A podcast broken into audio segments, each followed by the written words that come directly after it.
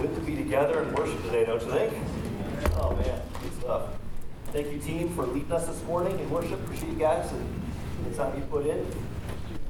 Hey, I uh, want to start out this morning. I, I asked this last week, kind of hypothetically. I'm going to actually make you answer it this week. so, uh, I'm going to start out this morning just with a, a, a quick question. Uh, I want to know by a show of hands, and wait till I'm done, and then you can all, we can all do it together. How many of us would say we'd like to grow in our faith in the upcoming year?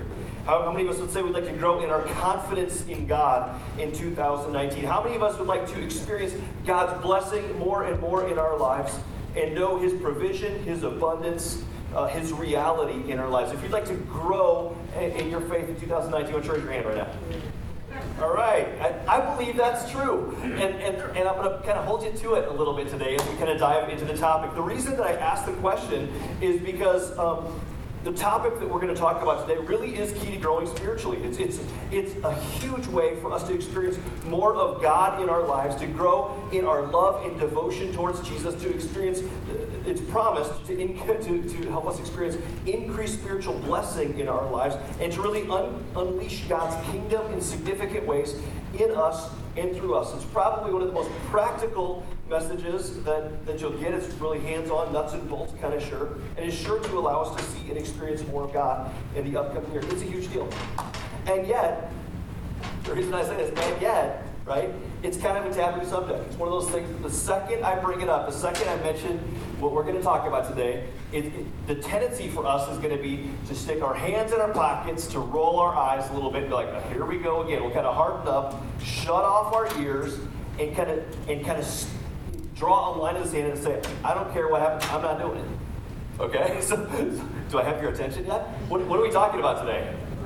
Yeah, yeah, exactly. Money stuff, right? And, and I do have to say, I, but I mean, I, I, have to say, even in my own life, I don't think there's been a, a way that I have experienced God more uh, than when it comes to the whole issue of money because it's so tied to our hearts.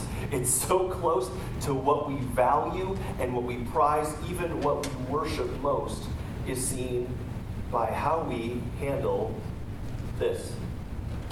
And so that's what we're going to talk about a little bit today. But again, I'm just going to I'm just going to encourage you if you could hit the you know just hit the pause button before you pass judgment because I can almost guarantee you this is not going where you think it's going today. This series is not going where you think it's going. So stick with us. It's going to be fun. I'm super excited uh, uh, about what God has in store for us. Uh, but if you can stay open-minded, open-hearted, I think God's going to do some amazing stuff today. Okay? So my promise. That's where we're going. Today we're launching a new series called Unleashed.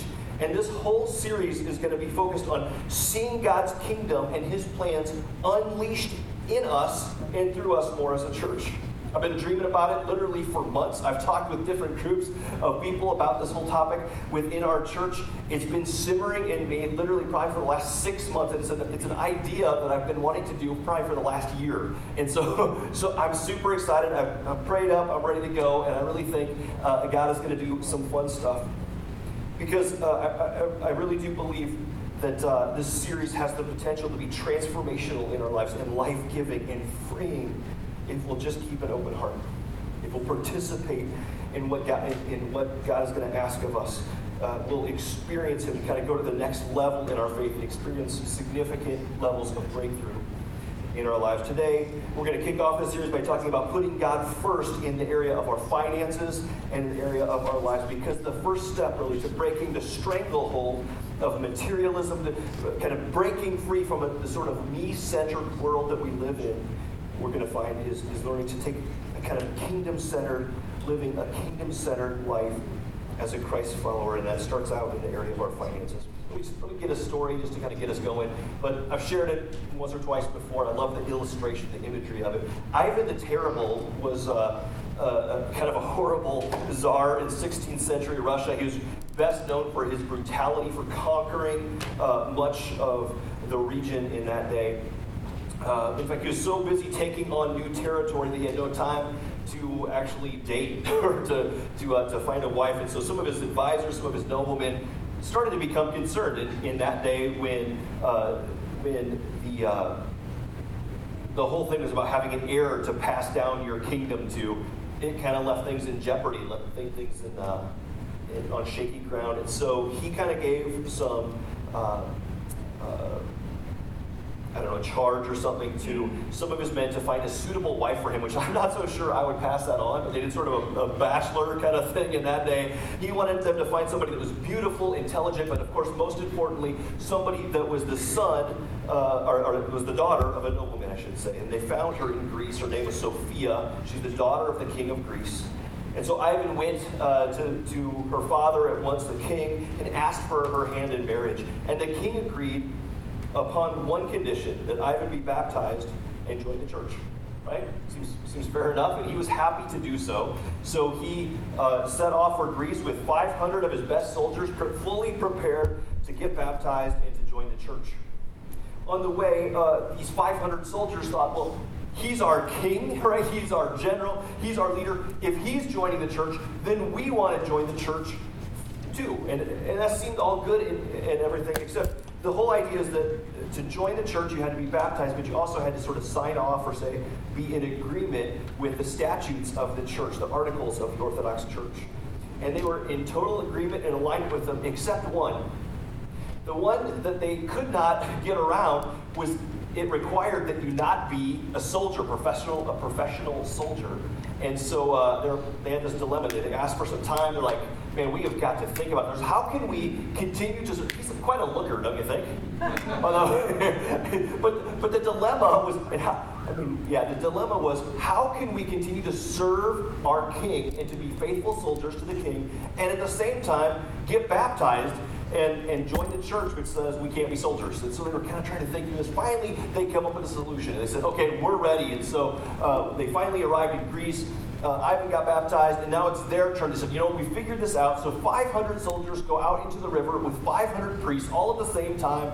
They go to get baptized, to go under the water, and right before they do, they each one of them grab their soul, sword, holds it high in the air, and they get baptized, except for their arm, their fighting arm, and their sword, right? It's sort of their way of saying, there you go. See, we solved our dilemma. God, you can have all of me, but not my profession, right? You can have all of me, but not my sword. You can have all of me, but not this. And my question is I, always think about that picture and that imagery. My, my question is do you think God is pleased with that? Do you think he was fooled? Do you think he was like, this is so awesome. I got 500 more church members or church attenders today. Do you think he was really delighted by that? What do you think? No, probably not. Or do you think God was fooled and saying, oh, look, they're doing the, the religious thing, they're doing the righteous thing? Is it, did it not put a smile on his face? Oh, they're going through the motions. Isn't that good? No, God knew their heart. I mean, to be honest, I think God was probably saddened, maybe even angry, certainly grieved at the sight. Because God doesn't want to just have all of us accept one thing.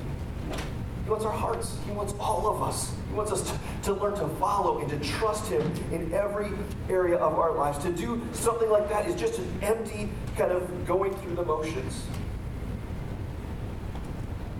Let me suggest to you kind of two things. Um, about this. And the first one is it's because I think we all do this in different ways, right? We all, all of us say, "Oh God, you can have all of me except," we leave our arms sticking up out of the water. So you can have all of me except this. But let me suggest to you two things. The first one is that I think it's I think oftentimes we do that. You can have all of me except, and we hold something up because we're afraid of what God's going to require of that and we think, you know what, it will be more freeing for me, it will be better for me, it'll be more fun, it'll be more enjoyable if I maintain control of this. But let me suggest to you that it is the very things that we withhold from God that enslave us. It is the very things that we hold away and we think, oh, I'm going to find freedom by doing whatever I want. It is those very things that lead to our downfall. It's those very things that entrap us, enslave us the first thing. Second thing, I'll just, and I'll give you some examples of this in just a minute. But I think the second thing I'll just say is as Americans, can I just suggest to you that the thing that we hold up away from God is our money. You say, God, you can have you can have me. I'm all in. I'm going to get baptized. I'm going to go public with my faith. I'm going to make the profession. And I'll sign off on all of it. But don't touch my stinking money. That's mine. It's mine. It's mine. And we think, man, I'm going to hold on to because that will be the good stuff. That will lead to freedom And my question is, really? Really? Is that, does that really lead to freedom? Let me share, share with you some of the stats about the average American these days. I've shared some of these before. These are updated, some of them I haven't, but crazy. The average American makes around $62,000 a year as of, as of June in 2018. The average American has a total debt load on average of $136,000. That's averaged across everything. If you take, that includes people that don't have any debt, right? If you take just the people that have some debt of any kind, even if it's a dollar, if you take some, that, that, that number goes up by several hundred thousand dollars. We are in debt up to our eyeballs. In fact, so much so that 20% of Americans say, there's no way out. There's, there will never be a day in my entire life when I can be freed from this entrapment of debt or this slavery of debt. I will never be able to dig my, my way out. It's impossible. The average American, in fact, spends 47% of their pre tax income before Uncle Sam gets his share. 47% on a monthly basis on debt repayment in one form or another. 47%. Anybody, could anybody use a 50% raise? Cow, 47%. The average American has between eight and ten thousand dollars of credit card debt. It depends on what research you look at. The average American lists money problems as the number one cause of divorce in the U.S., and they list by far, it's not even close, as financial struggle is the biggest source of conflict in marriages. We butt heads against uh, uh, about it again and again and again worry. The average American worries about money on a daily basis. The average American is not content with what they make. They, they think they need about 20% more than they currently make, regardless of how much their income is. People that make $20,000 a year or people that make $150,000 a year all think they need about 20% more to be happy, to be sustainable, to, to be at a comfortable level. And what they find is that the more your income goes up, it just continues to rise and rise and rise and rise and rise. So we have this insatiable appetite of we need more and we need more and we need more and we need more and we need more, and it's never enough. It's never enough because we, we can't even get a control on our spending. We're just spending more than we make every single month. One stat I read this week I thought was interesting. Uh, only one in five people who are facing financial hardship fall below the poverty line, which they list at $40,000 a year, which means 80% of people that are facing significant financial hardship make well over 40,000, most, most between 50 and $100,000 a year. Can I suggest to you that it's not an income issue? It's not. It's not an income. We think it is. We think we need more and more. It's not an income issue. 61% of Americans say they couldn't cover a thousand um, emergency that would come up, it would put them in bankruptcy. They'd have to, or they'd have to go into bigger debt just to be able to handle it. So if the furnace goes out or if there's a significant car repair, they've got nothing in savings. So we're holding our wallets, we're holding our money out of the water. We're saying, oh yeah, this is, if I hold on to this, it's gonna be great. There's gonna be freedom. You look at these stats, does this, do these stats look like freedom? Do these stats look like they're good Like We're fighting about it, we're worrying about it, we're stressed about it, we're breaking up relationships about it. We're going further and further and further in debt. I read a bunch of stuff uh, that was the end of the year 2018. We've, we've got the highest level of consumer debt ever. We've continued, to, we, it, it, it uh, slacked off a little bit after 2008 and now it's just been on a steady incline, increase, and we're breaking records every month of more debt and more debt and more debt, consumer debt in our lives. We're becoming enslaved by it, not free. It's the very things that we hold back, that we hold out of the water, the things that we think will bring us freedom, the things we think will bring us life. It is those very things that actually enslave us. And in America, even in the church, it's typically money. It's typically money. God, you can have all of me, but not that. That's why Jesus spent so much time talking about money. Listen to some of these quotes right from the lips of Jesus. Listen to this Matthew chapter 6, verses 19 through 21. Jesus is teaching. He says, says, Don't store up for yourselves treasures on earth. Don't do it where moss and vermin destroy, and where thieves break in and steal. But store up for yourselves treasures in heaven where moss and vermin do not destroy and where thieves cannot break in and steal. He says this For where your treasure is, there your heart will be also. Now hear this. God doesn't need your money. He owns everything, right? He created everything that is. He doesn't need your money, but he wants your heart. It's one of the reasons he says, man, do not. He knows as long as you keep this sucker up out of the water, he will not have. Until we finally do this and say, God, have all of me. I'm all in. Come and have your way. He doesn't need your stinking money. He wants your heart. It is those things that we hold away from God that enslave us and that lead our hearts further and further and further from Him. In fact, as long as we do this, by the way, what are we saying? We're saying, God, you can you can have all of me, but not this. This is whose? Mine. This is my. It's about my dreams. It's about my wants. It's about my desires. And so, if if where we spend our money, our heart follows. Where, what is this communicating about our heart and what it's set on? What's it set on? Me. Mine. Me, me, me, me, me. And God says, man, you know what? There's a better. That's no way to live. Why would you, why would you live your life? If we get anything about the gospel, the gospel is about me screwing everything up and God coming and rescuing us and bringing us to life and trying to lead us into a better life, the life that He made us for. And it is not about me, it's about Him.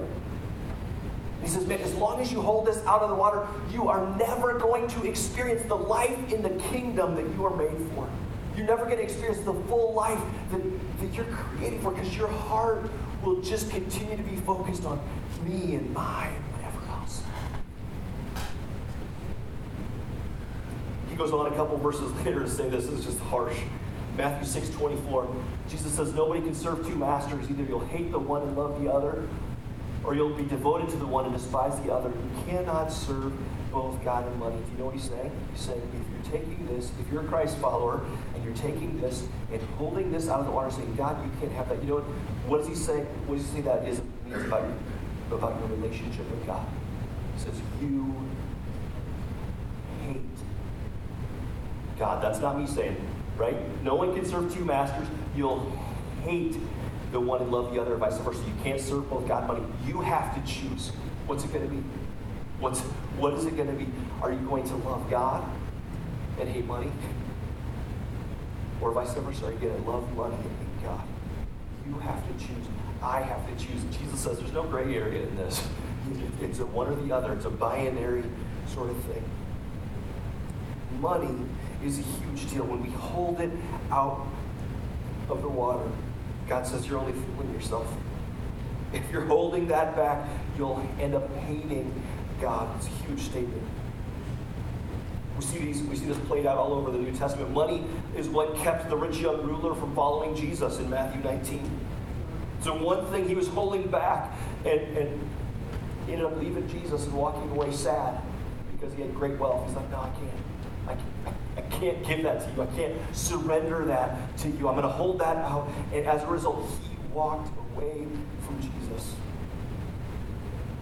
In Mark 4, Jesus teaches that the deceitfulness of wealth and the running after worldly things, it chokes the gospel and makes it unfruitful in our lives.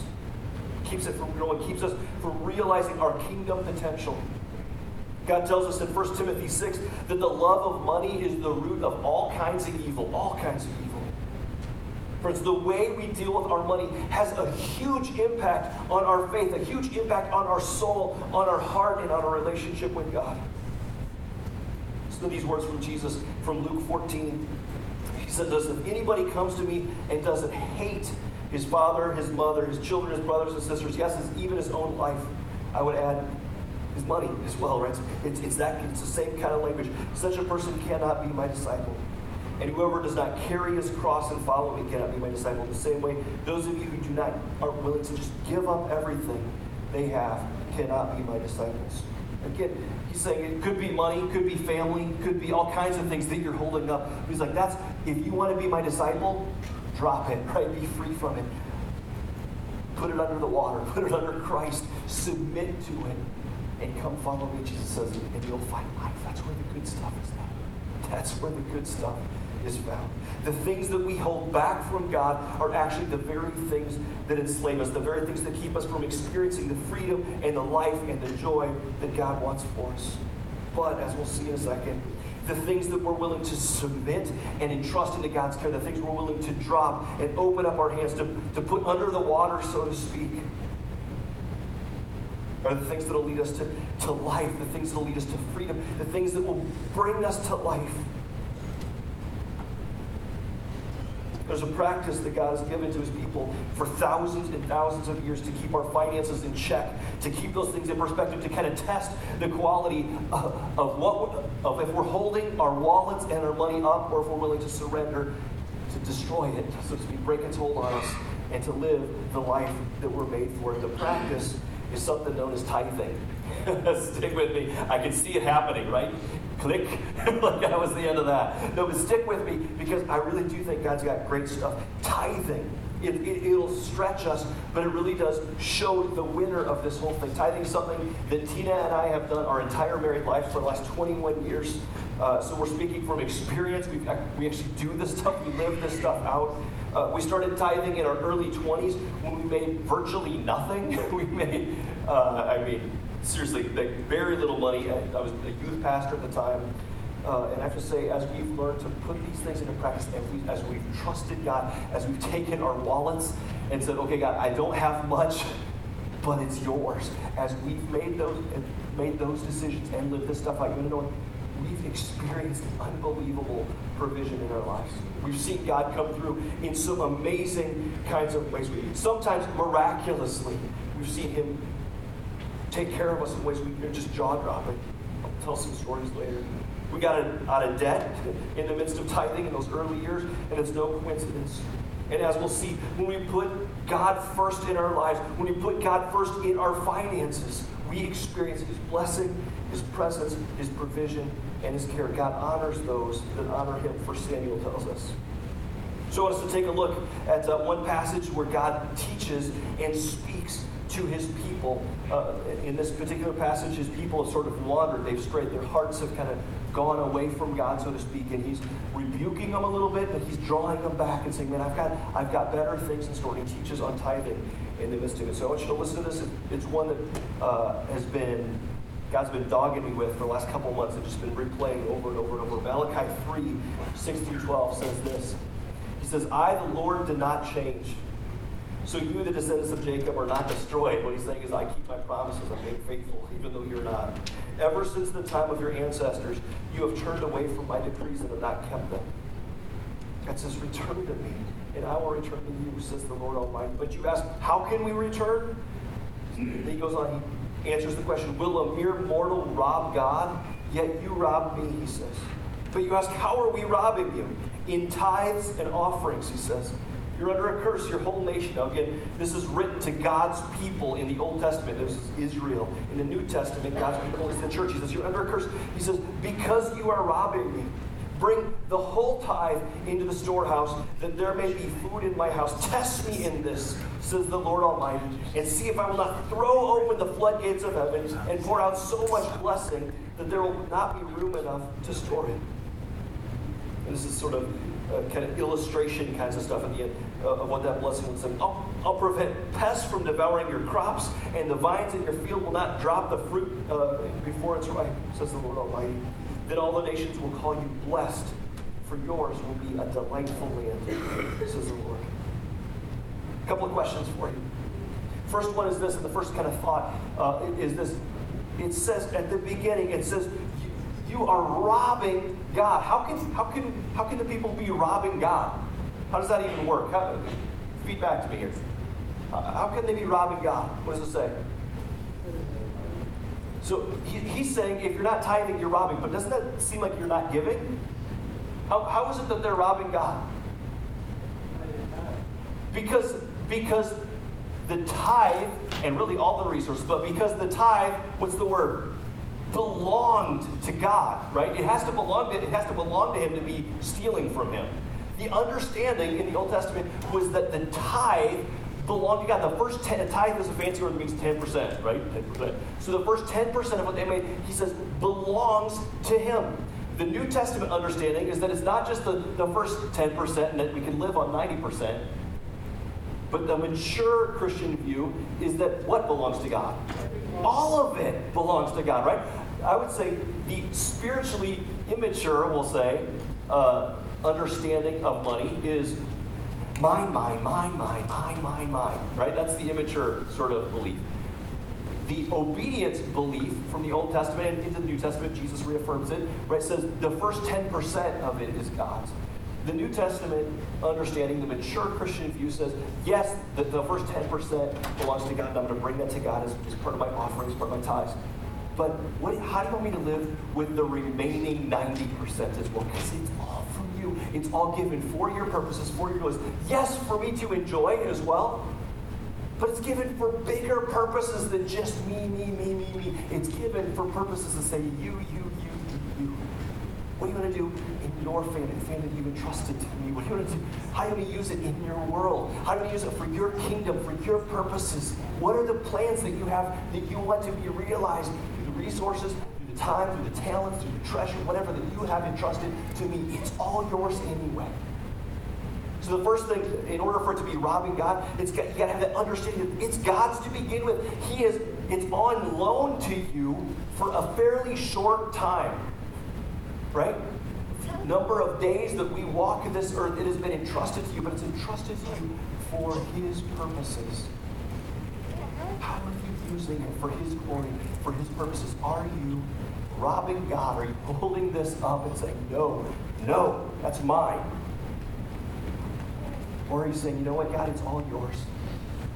I want to, I want to honor you with the, with the tithe, the first fruits, and with the rest of my life. I'm going to give it back to you as a way to say, I trust you, as a way to say, I'm all in, I'm following you, as a way even to say thank you for the ways you, you've for me abundantly and extravagantly. It's all yours.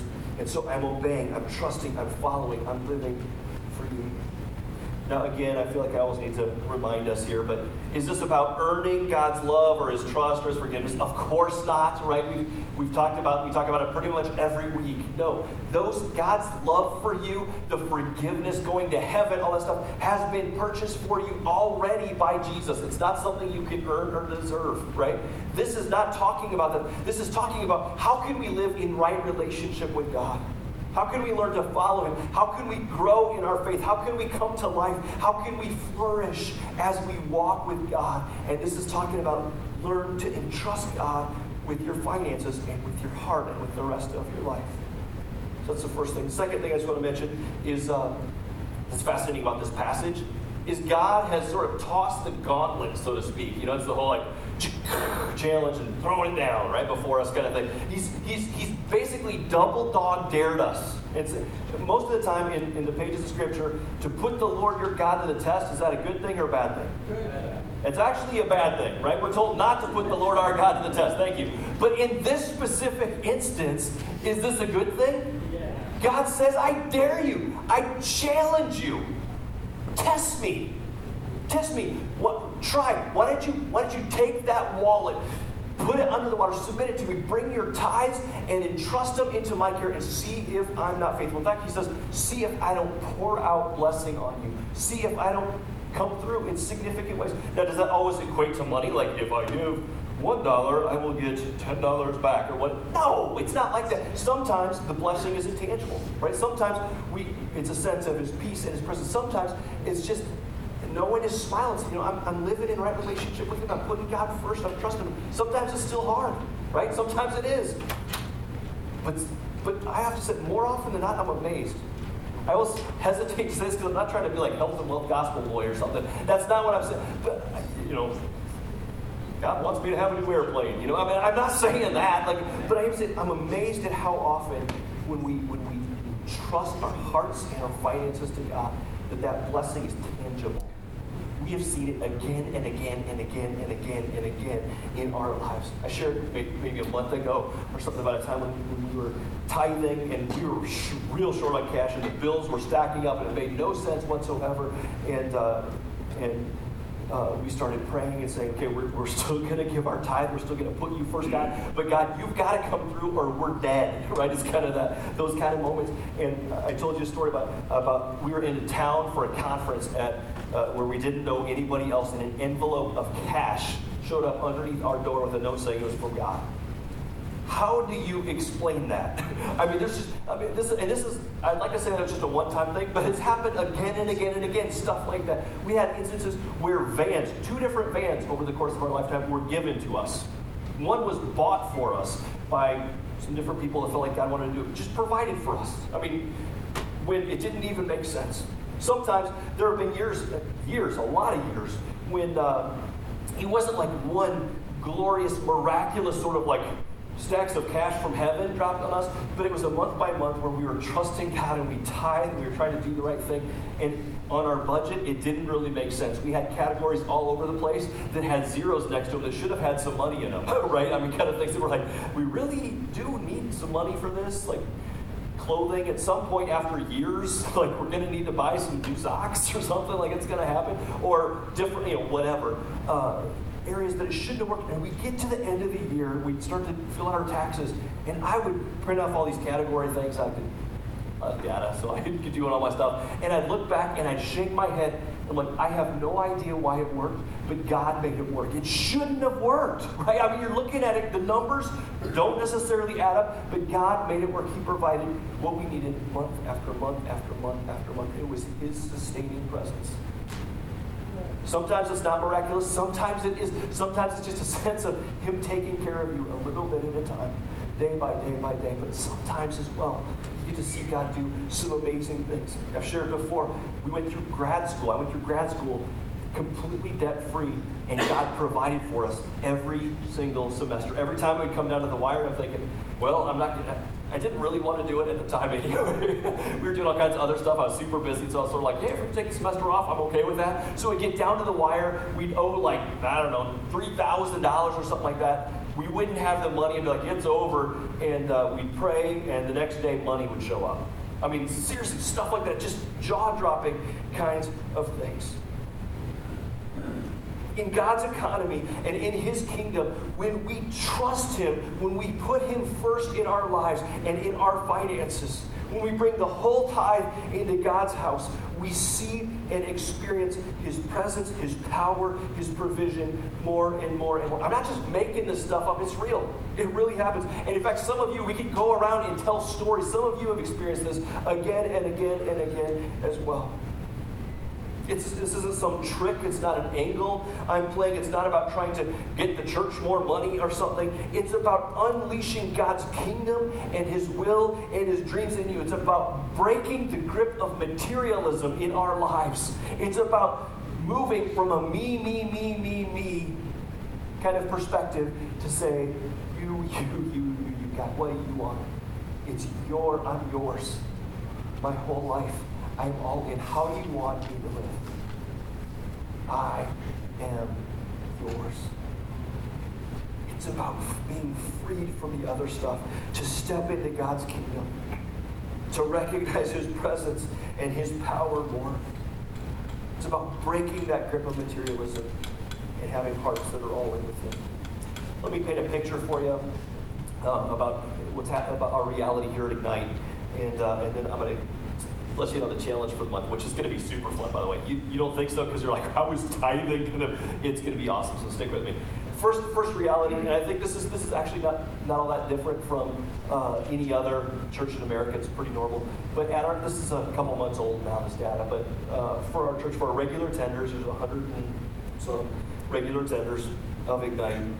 Uh, 50% of us don't give anything. There's no trackable record, uh, which means you might throw a few bucks in the offering plate, um, but half of us aren't, aren't living that way, uh, aren't giving anything that's trackable. Another um, number of percentage you can see that's based on giving per month.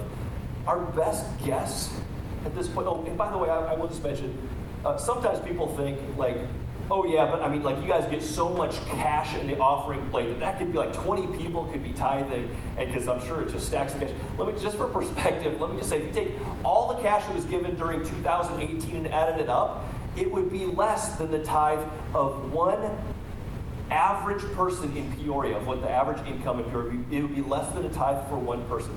So it's not that much. It's not, uh, again, what I'm saying is, is that, that says half of us just aren't, aren't giving at all, really, aren't giving, are giving very, very little.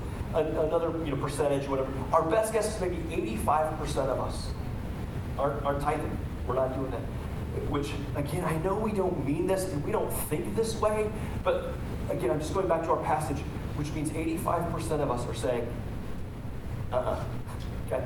You can't have that. 85% of us are saying, no, this, my life is about me. I'm going to spend my money however I want. Me.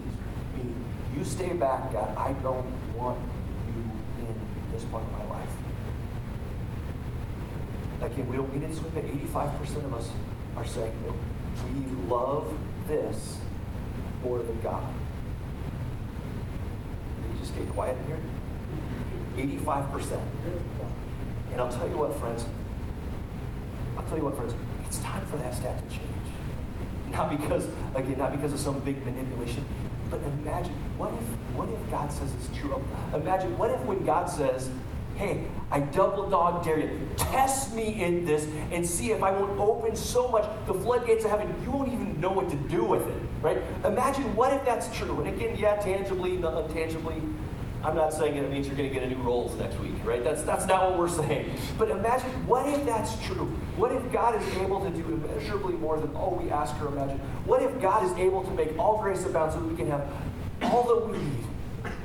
What if God really is the source of everything? What if He's not broke? And what if He wants to provide? What if He wants to show His power and His love for you in real tangible ways? What if it's true? Then 85% of us are missing out. 85% of us aren't experiencing the blessing that God wants to pour out on us. 85% of us are holding back and missing out and not seeing our faith grow. I talk about this uh, quite often. talk about God math, right? And I, I get it because this is sort of weird, but I, I, think I think some of us, I think a lot of us maybe even want to tithe. We want to give. We want to be players. We want to be all in, but we're afraid because we see it and we're like, well, if you have 100% and you take away 10%, that's less, right? And I get it. And of course, from a worldly math perspective, is that true? Yes. But from a God math perspective, it's just not. Because in his economy, as we surrender, if we take if we take 10% and we give it back to him, we're, what we're left with oftentimes is more than we started when it was just about me. It doesn't make sense. I can't exactly explain it to you, but, uh, but I'll tell you what, God brings blessing and provides in profound ways when his people submit their lives, submit their resources, go all in with him. Here's the challenge. Here's where we're going for the next month. And uh, I think this is going to be super fun. Again, I've been dreaming about this for a while. So, so here's, uh, first of all, yeah, take, take out your, there's a card in your program. We'll start with this and then I'll get to the exciting part. But uh, this is fun too. This is the challenge for the next 30 days. Today is January the 6th, so from January 6th through February 6th, here's what, here's what we're asking. We're saying, would you be willing to test God on this? Would you be willing to say, yeah, I'm going to I'm to do my best to put this down, to submit it to God, and to, to, to allow God into my finances, and therefore allow my heart to go in the direction of Him being submitted to Him. Are you willing to test God by, by putting Him first in tithing. Okay, so here's, here's what it says. It says, For the next month, January 6th through February 6th, I'll bring my whole heart and my whole tithe, 10% to God.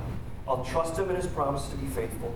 I want to use my time, my talents, my treasure for His kingdom dreams and for His kingdom purposes. If that's something that you're like, you know what? I'm scared, but I'll try it for a month. I'll try it for a month. If that's something that you can say and you can do, I want you to sign it date it, and I want you to throw it in the uh, offering bucket when it comes by. But before you do, let me hit the pause button and tell you uh, what we're going to do with it. Uh, the first thing uh, that I'll say is, I mean, again, I'm guessing here, these are guesstimates, but I'm like, man, if, if 85% of us aren't tithing right now, and we and 100% of us started tithing, started saying, you know, we're going to put God first in our lives this way. Uh, I don't know how much it would be, but I'm guessing, let's say, three times our income, our regular income. It'd be significantly more than what we get. So here's what we're going to do. We're going to take 50% of it, and we still have to pay the bills and stuff. So we'll say 50% of it we'll use for, for paying bills and rent and all that kind of stuff. We'll go to, towards operational expenses. But the other 50% uh, are, are just fun. So uh, for those of us that are afraid, and we're like, man, I'm afraid to step out because what if I start tithing and then at the end of the month I can't pay my bills? Legitimate concern, right? Anybody ever feel that way? If I gave more, I don't know how I can pay my bills. So here's what we're going to do. We're going to take 25% of whatever comes in. We're going to put it in a safety net fund, okay? Which what that means is fine. Try it for a month, and if at the end of the month you're like, you know what, I can't pay my bills, we'd love to help you out and do it. In fact, we could kind of pull some resources from each other and we could serve you and we could give and help make that happen. That too is biblical. Acts chapter 4. You can read about it where, where people would bring their tithes or offerings. Some people would sell land or houses or whatever. They would come, they would put the money at the apostles' feet, which I don't know why they did that, but that's where that, that was their collection basket or whatever, right? They put them at the apostles' feet and it says it was distributed to anybody that had needs. We would love to be the church for you, right? I think there's something great about that. Like if, if, if you try it and you're like, I can't pay my bills, we'll help you. That'll be fine. Uh, you can, we'll make it, we'll make it easy. It will not be a hard thing, but you can come and, and get help. Now, some of us that are the thinkers or the skeptics uh, uh, in, in the room say, well, that just doesn't make sense. Why would I give 10% if at the end of the month I'm going to have to get that 10% back to make my bills? And I say it's a fair question, but here's the thing. When we use that kind of logic, we're taking God out of the equation entirely. Because God is the one, remember, that says, I double dog dare you. I, I dare you. Trust me in this. He says, bring your whole time. Trust me in this and see if I don't provide for you. See if I don't pour, open up the floodgates of heaven. Now, I have to say, does that mean that all the bills will be? I have no idea.